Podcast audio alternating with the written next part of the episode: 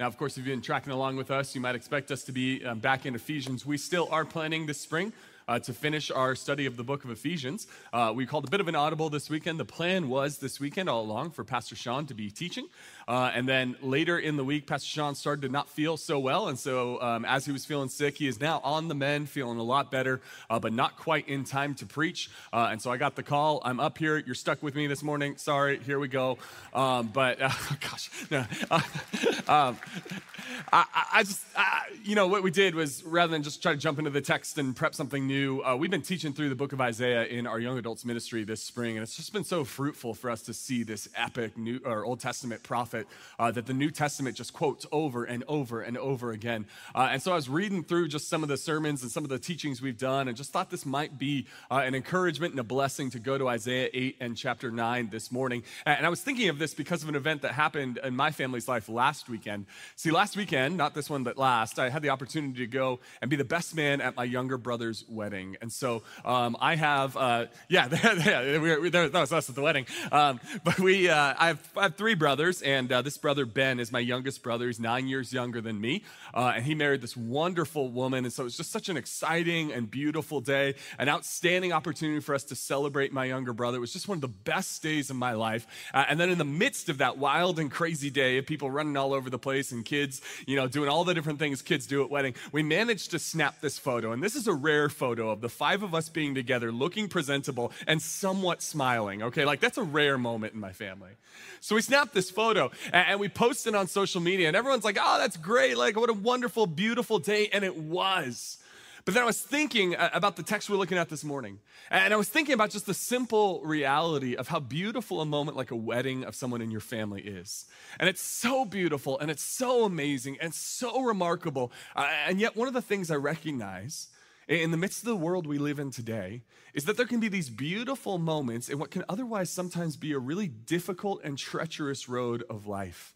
And here's what I mean by that. I mean, just by looking at this photo, you look and you just go, oh, how wonderful, everything's great. But then here's what I look at when I look at my children. So you got my youngest daughter there in the middle, Hope. Uh, and Hope is nine weeks old right now. Nine weeks ago, she was being born. We were at Los Robles. Our baby is being born. It's this beautiful, wonderful addition to our family. But what else was happening exactly nine weeks ago? Russian tanks and missiles were starting to fly into Ukraine. Like right as this baby is being born, this war is breaking out that just kind of shocks the world and everyone's seeing it. And so there's this beauty of a baby being born. And at the same time, Russia is invading Ukraine. And then we think back, okay, wait, was this the case for our son? And so you got my son, Noah, there on the left with suspenders and the bow tie. All right, this guy, he is born in March of twenty twenty. All right, so like he's born and then the world shuts down. And, and, and so we're just like, oh, okay, Hope is born when this crisis is happening. Noah is born during this crisis. And then you got my daughter, Grace, on the right. Now, Grace was born in October of twenty seventeen, which might not ring a bell for you. But for me, I had family and friends in the town at the time. So in October of twenty seventeen, in Las Vegas, if you remember, there was a country music concert where there was this terrible shooting that happened. That was the night before we went into the hospital to meet our daughter. And so again, we welcome these three kids into the world, and we've just kind of looked back across it and go, they're this amazing blessing, and yet each of them were born at this particular time of terrorism or war or plague or famine or heartache all over the world. And I'm tempted to think the Howard family is just uniquely unlucky, right? Like this just happened to happen to us. But here's my guess. If you were to tell me the month you were born and the year you were born in, and I were to put my finger on that month in an annual or a calendar of the world, I bet you I would find some tragedy happening somewhere, in some nation, in some city, in some country, in some family. I think what's true for all of us is we all were born into a world filled with darkness. There are beautiful and good and precious moments like weddings and births of children. There are amazing times we have, but none of us in this room are naive enough to think that this world isn't filled with darkness. The darkness of things happening between nations. The darkness of what can happen in our country, in our state, in our family, in our individual lives. None of us are naive enough to think that evil is not on the march in this world. And so this morning, what I want us to consider in the midst of a world filled with darkness, that all of us are in, and all of us see the darkness creeping in different directions. All of us see the wickedness and the evil that's in this world. All of us see the confusion and the doubt that sometimes creeps into our own heart. Here's what I want us to remember as we look at Isaiah chapter eight and nine. It's this simple thing, that we serve a God who declares, let there be light. Like, I want you to remember, the very first words on the lips of God in the Bible is let there be light in the midst of the darkness. So on the one hand, we want to say that this world is filled with darkness. And on the other hand, we want to look to and remember this God who speaks and says, let there be light, that this was his agenda since the beginning. And I want you to see this in Isaiah chapter eight. We'll start in verse twenty. It'll be on the screen or, of course, in your Bibles. It says this, consult God's instructions and the testimony of warning. Let me stop there. That sentence simply means what human beings have been supposed to be doing since the beginning. Consult God's instructions. Do what God says. From the very beginning, God says, I created you. Now do what I tell you to do. And Adam and Eve went, you created us, and we're not going to do what you want us to do.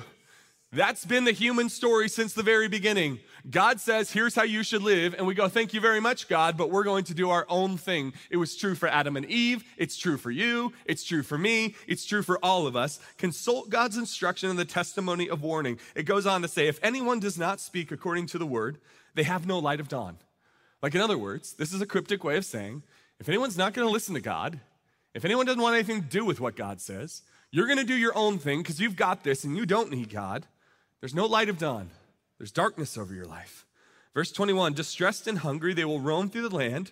And when they're famished, they will become enraged. And looking upward, they will curse their king and their God. This is the human story. The human story is that God created us, put us in a perfect garden, and we raged against God. We cursed his rules and we cursed him. We said, forget you, God. I'm going my own direction. I'm doing my own thing, and I'm going down my own path. And because of that, the curse of sin is upon the world. All of us suffer in various ways. It is sin, it is wickedness, it is evil that has broken this world and brought darkness upon us. That is the Bible's story. That is the Bible's narrative, that we curse God and we curse the authority put over us. And then verse twenty-two says this, then they will look toward the earth, and they will see only distress and darkness and fearful gloom, and they will be thrust into utter darkness. So, so, so one of the things I love about the Bible is the Bible is real and honest and gritty. It doesn't make up some kind of fairy tale, fairy tale world that we live in where everything's good all the time and nothing ever goes wrong. What does it describe our world as being filled with? Distress, darkness, fearful gloom, utter darkness that we're thrust into. And let me tell you something. This teaching from the book of Isaiah, six hundred years before Christ, flies in the face, flies in the face of everything, flies in the face of everything that our modern world says about the world. See, let me say it this way, that the modern worldview assumes that comfort is the norm. And whether you like it or not, you get sucked into that. I get sucked into that almost every day. My assumption is that I should be comfortable, and that's the norm. When I turn on the faucet in my house, I expect water to come out. When I flip on the light switch, I expect lights to go on. When I turn on my computer, I expect the internet to work, and I expect it to work fast, right? It's an expectation. And when our internet doesn't work quite right, or our water gets shut off, or it's a little bit hotter than usual, or it drops below sixty-eight degrees in Southern California, it's cold, right? We just, we panic. We don't know what to do. We are so used to comfort in the modern world. We've made it our assumption that things should be easy, things should be comfortable, things should be nice. We should never have to struggle. That is a modern worldview. And it is a modern worldview based on the lie that based on our technology and our wealth and our money and our knowledge, things are getting better and better and better and better for all of time. But I want you to know that's not the Bible's view of the world. Listen, the modern worldview assumes that comfort is the norm. The biblical worldview assumes that suffering is the norm. It assumes you're going to suffer. It assumes you're going to struggle. It assumes there's going to be times of doubt and pain and heartache. It assumes there's going to be wars and famines and plagues. It assumes there's going to be heartache in your family, in your own body, and your health and your life. See, the Bible gives a very real and gritty and raw picture of the world that doesn't assume everything's comfortable and easy, but rather sees it as difficult and hard. And here's why this matters. It's not just that I want you to pass the biblical worldview test, okay? I think when we have the right expectations or wrong expectations, it shapes how we see the world. I'll put it this way, your expectations of the world will always shape your experience of the world. Your expectations always shape your experience. So I said nine weeks ago, my daughter Hope was born. If I nine weeks ago brought my daughter home and had the expectation that after a day or two, she would be sleeping through the night, that's the wrong expectation. And if I had that expectation and she started screaming through the middle of the night, it would ruin my experience of having a new daughter. So what did we go in with the expectation of? It's gonna be a disaster for a couple months. We're not gonna sleep, we're gonna live on caffeine, but we're gonna come out the other side happier. That's the expectation, right? So we have an expectation and it shapes our experience. It's the same with something as simple as travel. You think about getting on an airplane, and some of you enjoy travel, some of you don't, but, but here's what we can all agree on. There's at least some frustrating parts of travel, even if you like the idea of travel. You go to the airport, you sit in traffic on the four oh five forever, you go through security, you're shuffled through, you're uncomfortable, and then you go into the gate and you sit on an uncomfortable seat and they shove you on the plane and throw you a stale sandwich. Like, this is how it works, right? It's this uncomfort, this discomfort, but because we expect it, we can actually start to shape our experience of it. And the same thing is true with suffering in this world. If you have somehow bought into the idea that this world is supposed to be easy, you're never supposed to suffer, things are supposed to be great, people like you don't have to suffer, people like you don't have to get cancer, people like you don't have to go through heartache, people like you don't have to lose your job, people like you don't have to witness wars and famine and plague. If you think somehow the world is supposed to be easy and good and never hard, it will ruin your experience of this world.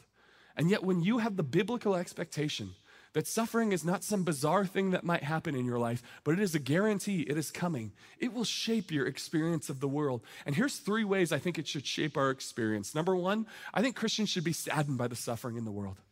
I think we should be deeply moved emotionally. Uh, I think sometimes we can live in this age where in social media and the news and this constant information through the internet, we can just be kind of be, grow numb to all of the suffering in the world. So we hear about something that's happening and we're no longer moved deeply. We no longer care deeply. We just kind of see it and we write it off as another thing, another death, another tragedy, and we stop caring. Or even worse, here's what can happen to me, and I wonder if this happens to some of you. Something like the Russian invasion of Ukraine happens. And there's real heartache and real sorrow, but for someone like me, I can immediately jump to all of the political arguments and reasons. I can go, it's the Biden administration's fault, or it's the Trump administration, or the Obama administration, or Bush administration, or the Clinton administration. Like, I can go down all of the reasons politically this happened and immediately get into the political fray and argument without letting what breaks God's heart break my heart. Like, it should break your heart that there are moms with children who are running from bombs right now somewhere in the world. It should break your heart right now that there are moms who are having to decide which child gets to eat today. Like, it should break our hearts that these types of things that are happening. And I get that our hearts can't be broken equally for everything all the time. It would destroy us. But if you are never moved, if you've grown so callous to the world, I think there's some work with the Holy Spirit that you need to do, that you might be moved with sorrow, moved with sadness for the pain and the suffering that has happened, not just in Ukraine, but all over the world, in our own nation, in our own community, in our own church. We should be moved with sadness. We should be moved with sorrow. We should weep with those who weep. Number two, though, Christians should be saddened by what's going on in the world, the suffering of the world, but Christians should be stirred by the suffering of the world.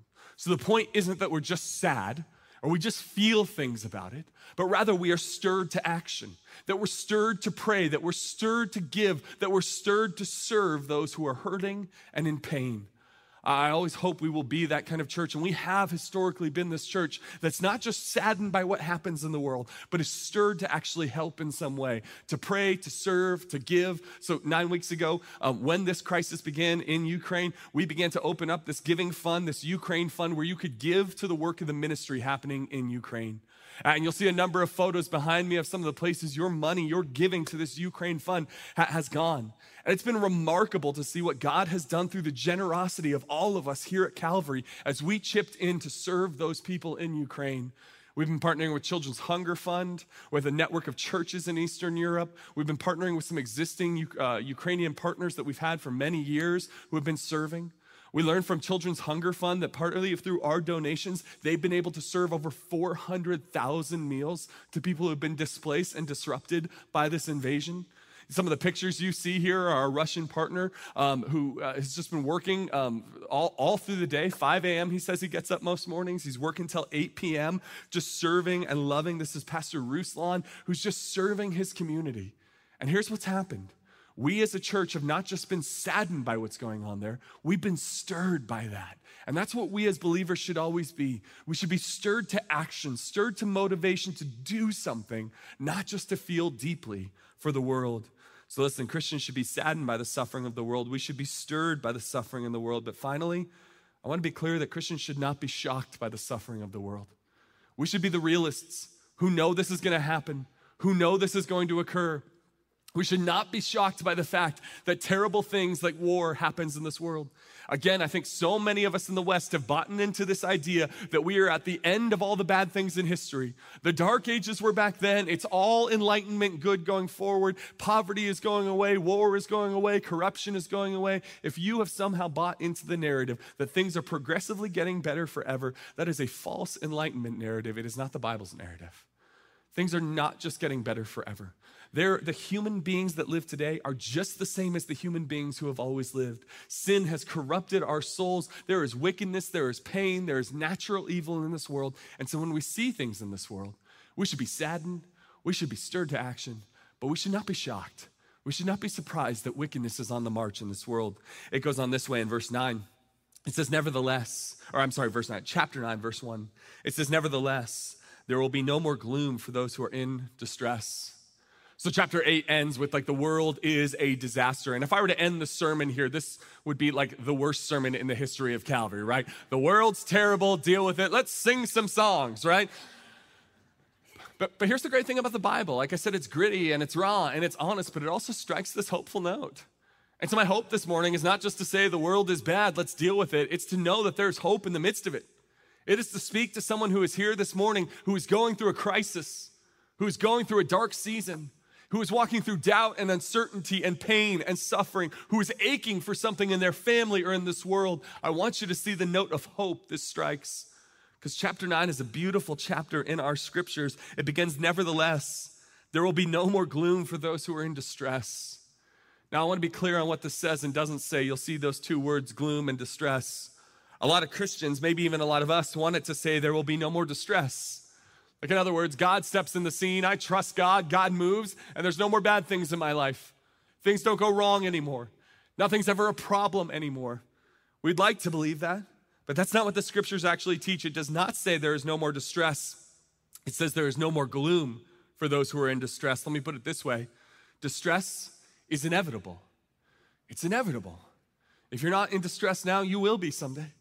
There's coming a day where you will suffer, where you will be in confusion and pain and heartache, where there will be loss and pain and things in this life that you have to deal with. That distress is inevitable. But then I want to point out, because it says there will be no more gloom for those who are in distress, I want to point out a number of things. See, I think distress is inevitable, but gloom and despair are optional. I think distress is inevitable, but bitterness and resentment is optional. I think distress is inevitable, but anger and rage are optional. I think distress is inevitable, but negativity and cynicism are optional. When I say distress is inevitable, it means suffering is coming. And when I say these things are optional, it doesn't mean they're not natural. All of these things are what stir up in me when I suffer, when I'm in pain, when things are hard for me. And yet, what the scriptures are going to invite us out of, and what the Holy Spirit of God is going to invite us out of, is a habitual walking in gloom and despair and bitterness and resentment and anger and rage and negativity and cynicism. See, what the world tells us to become is, if you suffer, you should become angry. If you go through a hard time, you should be cynical. If things don't go well in your family, you should despair. This is the message of the world to us, but we as Christians have to stand up and say, no, that is not what we believe. Yes, I am tempted to drop into cynicism and despair and bitterness and resentment and anger and rage. But because of the Holy Spirit of God that lives in me, producing the fruit of the Spirit in me, I will go through despair, but I will not be bound to these things. This will not define my life. I will not be defined by gloom and despair and bitterness and resentment, anger and rage, negativity and cynicism.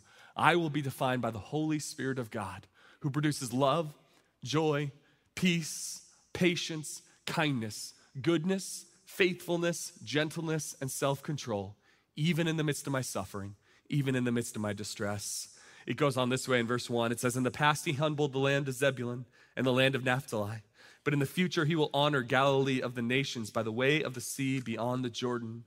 Verse two, the people that walked in darkness have seen a great light. On those living in the land of deep darkness, a light has dawned. You have enlarged the no- no- nation and you have increased their joy. They rejoice before you as people rejoice at the harvest, as warriors rejoice when dividing the plunder. For as in the day of Midian's defeat, you have shattered the yoke that burdens them and the bar across their shoulder and the rod of their oppressor. Every warrior's boot used in battle and every garment rolled in blood will be destined for burning and be fuel for the fire. So the God of the universe and the Lord of Israel looks toward his people through the prophet Isaiah and says, I know you're suffering. I know you're struggling. I know the darkness is creeping over your land. I know you're confused and in pain and hurting. And so many of you know exactly what that's like. And what God does is he makes a number of promises here. He says, it's not going to be like this forever. In fact, I want to show you this, that in the midst of their suffering, the Lord is going to promise to do the following things. In the midst of the people of God's suffering, here's what God promises his people Israel. Number one, he promises to rescue his people from darkness. It says the people walking in darkness have seen a great light. In other words, you're not going to walk in darkness forever. The light is going to break through. You're not going to feel this way forever. It's not going to be like this forever. I am going to rescue you. Number two, he promises to bless his people abundantly. In other words, he says here, you have enlarged the nation, increased their joy. Like Israel is feeling crushed on all sides, like their borders are shrinking. And God says, I'm going to enlarge the nation. I'm going to increase your joy. There's going to be a harvest and rejoicing for your nation. Number three, he promises to defeat the great enemy. Historically and contextually, this enemy is the, or I'm sorry, the Assyrian Empire. The Assyrian Empire is warring against the people of God, military campaigns and sieges and crushing the people of God. And to them, Assyria is the great enemy. And Isaiah goes, listen, God's going to defeat them. God's going to take them down. They're not going to rule and reign forever. And that's exactly what God does. The Assyrian Empire, not long after this is written, crumbles and falls to its knees. God is going to defeat the great enemy. And then finally, he's going to bring a lasting peace. This is what the people of God were longing for, a peace that lasted not just for a few years or a few generations, but a peace that lasted forever. And the people ached for this, and they longed for this, and they believed for this. And they believed for this for hundreds of years until Jesus of Nazareth comes onto the scene. And Jesus begins his ministry. He's baptized in the Jordan. He goes out into the desert. He fasts and is tempted for forty days. And then he begins his ministry. And in one of his first public sermons, and one of the first things he says for everyone to hear, he quotes this exact passage in Matthew four. He says, the people walking in darkness have seen a great light. On those living in the land of deep darkness, a light has dawned. In other words, Jesus says, that promise that God made through the prophet Isaiah, I'm fulfilling it right now. What does Jesus do? Jesus rescues his people from darkness.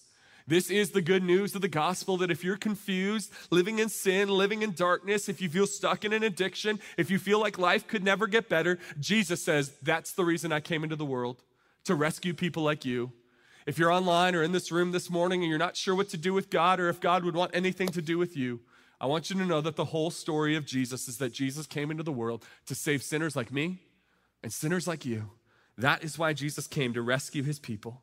Number two, Jesus came to bless his people abundantly. I think some of us have continually bought into the idea that God is this old man in the sky who's angry about everything you do. He's constantly bitter and he's constantly mad and he's constantly looking down on you with a scowl on his face. But that is not the God that Jesus describes. It is not the God of the Bible. The God of the Bible wants to bless you abundantly. The God of the Bible doesn't just love you in theory. He likes you in reality. He wants you. He sees you. He likes hanging out with you. He likes the sound of your voice. He wants to bless you. He wants to show his favor upon you. What does Jesus do? Number three, he defeats the great enemy, the great enemy of sin, death, and hell. Paul tells us that the final enemy to be defeated is death. And Jesus Christ comes into the world, dies on the cross, and two weeks ago on Easter Sunday, we remember that he rose from the grave, defeating death once and for all, so that for all of us who trust in Jesus, we will die one day, but the good news of the gospel is it's not forever. He's going to raise us up into a new resurrected body. That enemy of death that takes us out, it doesn't have ultimate power. And then finally, what does Jesus do? He brings a lasting peace. Jesus brings a peace between us and God by his blood shed on the cross by forgiving us. He brings a peace between all of us by forming a people who are meant to walk in unity together.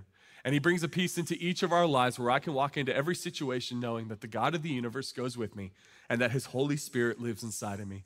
If anyone doesn't know that peace, doesn't know the peace with God, the peace of God that is offered to you through Jesus, I want to encourage you to call on the name of the Lord today.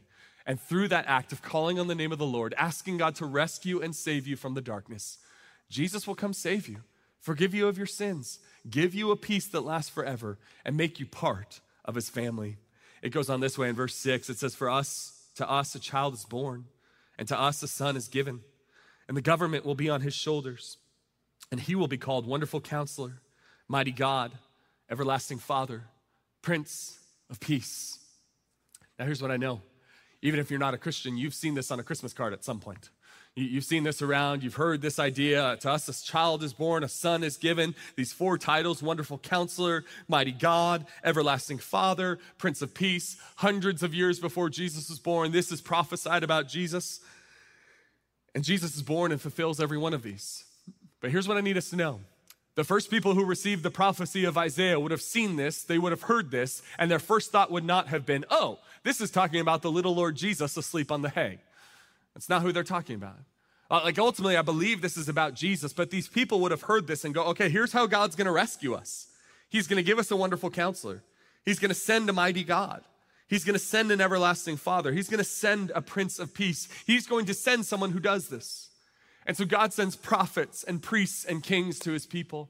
The entire Old Testament is the story of God sending these leaders to lead and love and shepherd his people, but none of them ultimately measure up.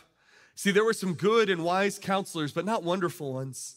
There were some mighty kings in Israel's history, but definitely not a mighty God. There were some fatherly figures who were filled with wisdoms, but they were not the everlasting father who the people were after. And there were some times of peace in Israel's past, but not a lasting peace that goes on forever and ever. See, every king that ultimately came along to lead God's people may have been good or may have been bad. There was good ones, there was bad ones, but none of them ever did ultimately what God had sent them to do. None of them ever accomplished these four things. And then Jesus comes along after all of these kings who had failed to measure up to this standard. And Jesus becomes the final king who does not fail and will not fail.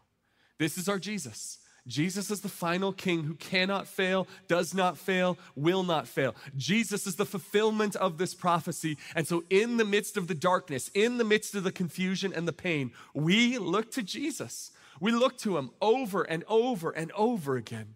I want to get practical this morning. If you're walking in darkness, pain, addiction, confusion, heartache, whatever's going on in your life, if you are going through a season of trial, can I give you four ways, four really practical ways to trust God in the darkness? Four ways to trust Jesus in the darkness. Number one, would you listen to him as your wonderful counselor? Listen to him as your wonderful counselor. Now, now when we hear counselor, we tend to think therapist because that's the way we use that word. Don't think therapist, think advisor, right? Like an advisor to a king or a president or, or to a prime minister. Think advisor, someone who's in the room saying, hey, you might want to think about this. That's what Jesus is for us. He is our wonderful counselor. He has wise words to speak for us. And here's why this is so important. I don't know about you, but when I suffer, I tend to be thinking about me, my feelings, my emotions, my thoughts, and what's on my mind. And when all of us suffer, our temptation is to go, I'm just gonna do what I want to do because I know best. We struggle to listen to anyone else when we suffer. And here's what we're encouraged to do here. In the midst of the darkness, listen to God. Listen to what he has to say. Open his word, open the Bible. I know in suffering, hearing like opening the Bible doesn't sound like the first thing you might think of, but when you listen to God in the midst of your suffering, he can minister to you. He can be wise, this wonderful counselor in your life. And we need a wonderful counselor when we're suffering. So here's what I've learned. I don't know if you've learned this too. Um, there's a lot of times in my life I've suffered and it's not my fault. There's a lot of times I've suffered and it is my fault, but that's a different story. But there's a lot of times I've suffered and it's not my fault. It's not because I did something, it's because someone wronged me, someone hurt me, someone said something, did something that caused me pain. But here's something I've learned, and I'm sure you've learned it too. It can be not my fault, and my reaction can still make it a lot worse, right? Like you can suffer and then because of your choices, make things a lot worse. So what do I wanna do? If I'm gonna suffer and it's not my fault, I don't wanna make it worse. And how do I not make it worse? How do I make it better? I look to God's word and I do what he tells me to do. I listen to him as my wonderful counselor.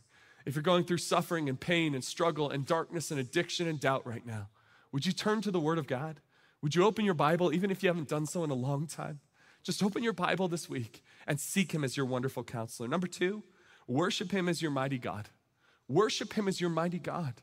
Um, the reason this is so important for us is, again, the tendency for all of us, maybe it's not for you, but the tendency for me when I suffer is to curve myself inward on myself, to think about my wants and my needs and my issues and what's going on for me. So like earlier in this week, I was feeling a little sick um, and, and I went home a little early from work and I was sick and I was thinking about me and I need to go to the doctor and I need to get some rest and I need to take this medicine and I need to cancel this thing and I need to do that. Like I was thinking completely about me.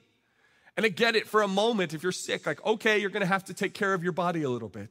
But if that becomes a habitual pattern in your life where all you're thinking about is you, all your attention is on you, you're curved in on yourself, that is a recipe for misery.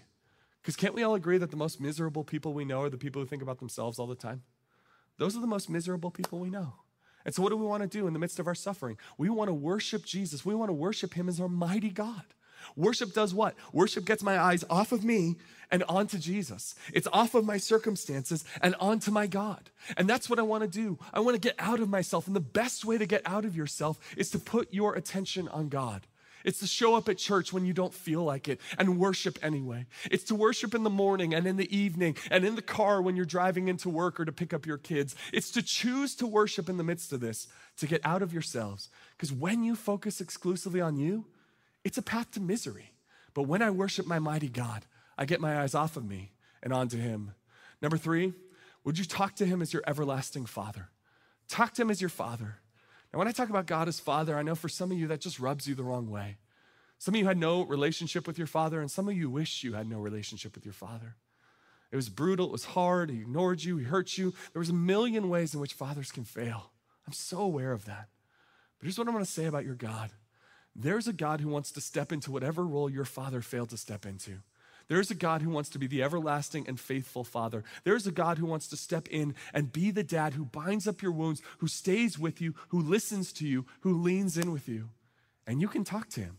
And when I say talk to Him, can I just give you a really practical way of praying that some of you don't take advantage of? Would you try to talk out loud to God? Like speak out loud to Him. I think some of us get into the habit of prayer is you bow your heads, you close your eyes, and you don't say anything out loud, and you pray between you and God, and He can hear you. He gets you. He, that's a valid form of prayer. But just the other week, I was in a bit of a prayer rut. And I don't know if you've ever been in a prayer rut, but I was in a prayer rut the other week. I just felt like my prayer life was dead. I didn't know what I was praying about. I was just kind of all over the place. This is what was happening to me. And then what I started to do was my daughter was born, so I started to take her on little walks throughout the neighborhood. And I don't know where this came from, but I just decided I was walking. I was going to start praying out loud. So I just started praying. God, I just pray for my daughter. I pray for this, pray for this going on. And I just started praying out loud, like neighbors are looking at me, cars are driving by, like that guy's kooky. But it's okay because it looked like I was talking to my daughter, um, right? But that's what I did. And let me tell you, it was some of the best prayer I've had in months. It was amazing. And now praying out loud's just kind of become my new thing. Even driving in this morning, I'm just praying out loud. Why? Because that just changes things for us. If you haven't prayed out loud in a long time, can I encourage you to do that today?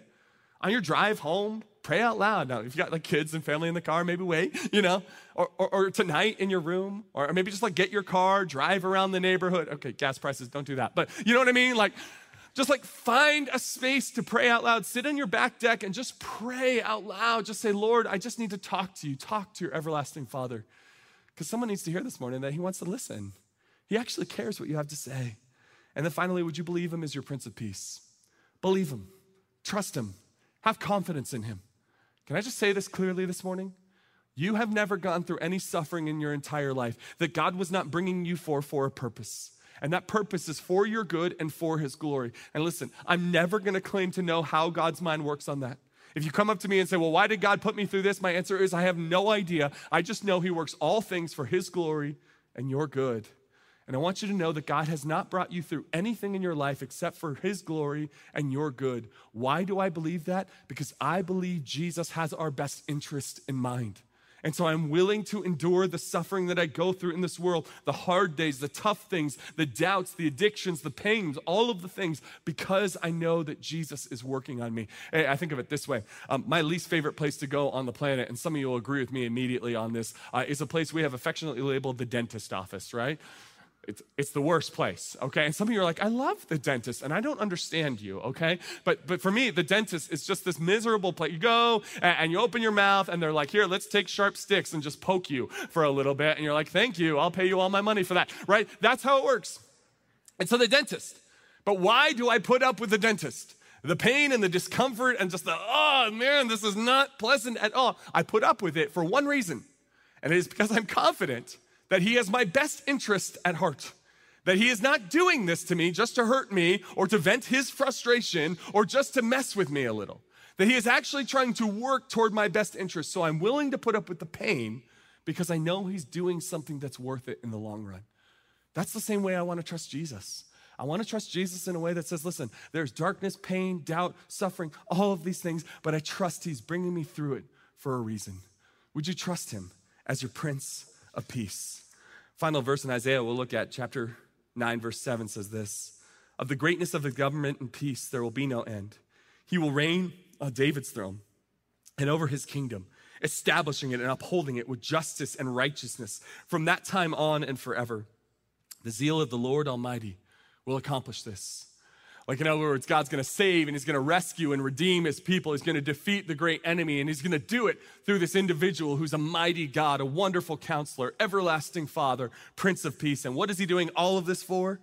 You see right here in verse seven, he is creating a certain kind of kingdom, and he's going to establish and uphold this kingdom with two things. What defines the kingdom of God? Number one, justice. That there will be justice in the land, that nations will not go to war with one another, that corruption and oppression and brutality and all of the different things we see in this world will go away. There will be a kind of societal holiness and righteousness, a personal holiness where people do the right thing. There is this kingdom of God coming where Jesus Christ will return in glory. He will put darkness and death and destruction and evil and wickedness to death forever. And there will be a new kingdom that is established forevermore. This is what we're heading toward. This is what Isaiah prophesies. This is what Jesus says is coming. This is what the New Testament says is coming as Jesus returns. The kingdom of God made manifest in this world. And why do we know this is going to happen? The last sentence here. We know it's going to happen because the zeal of the Lord Almighty will accomplish this. Like, in other words, it's not because we're really strong or clever or we're going to get this all figured out as a human race. No, it's the zeal of the Lord Almighty that's going to accomplish this. So what does this mean? The darkness that we walk in, the doubt, the pain, the addiction, the suffering, the pain of this life, here's what I know about this. Based on the fact that what God's going to accomplish through his kingdom, I can say these four words confidently. The darkness is temporary. It's temporary. It's just for a moment. The darkness, the doubt, the pain, the things you're walking through in your family, in this world, the pain, the doubt, the addiction, all of it is just for now. And there's going to come a time where Jesus puts it all to death. The darkness is temporary. And the reason I can say that so confidently today isn't because I'm smart, isn't because I know it, isn't because I have some sort of personal information, or I'm just hoping things get better. I can say that so confidently because Jesus said these words in John chapter eight and verse twelve. It says, Jesus spoke with them saying, I am the light of the world, and whoever follows me will not walk in darkness, but will have the light of life. This is what Jesus claims. See, Jesus makes a claim that he is the light of the world. And in the midst of the darkness, this light is shining. Jesus makes a claim, I am the light of the world. And, and whoever's going to walk with me and follow me and be my disciple like we are here in this room, they're not going to walk in darkness, but the light of life is forever going to reside within them. I want to show it to you this way. Um, our, our lighting guys are going to bring down the, the house lights right now. And this is on purpose and intentional, not some c- catastrophic mistake.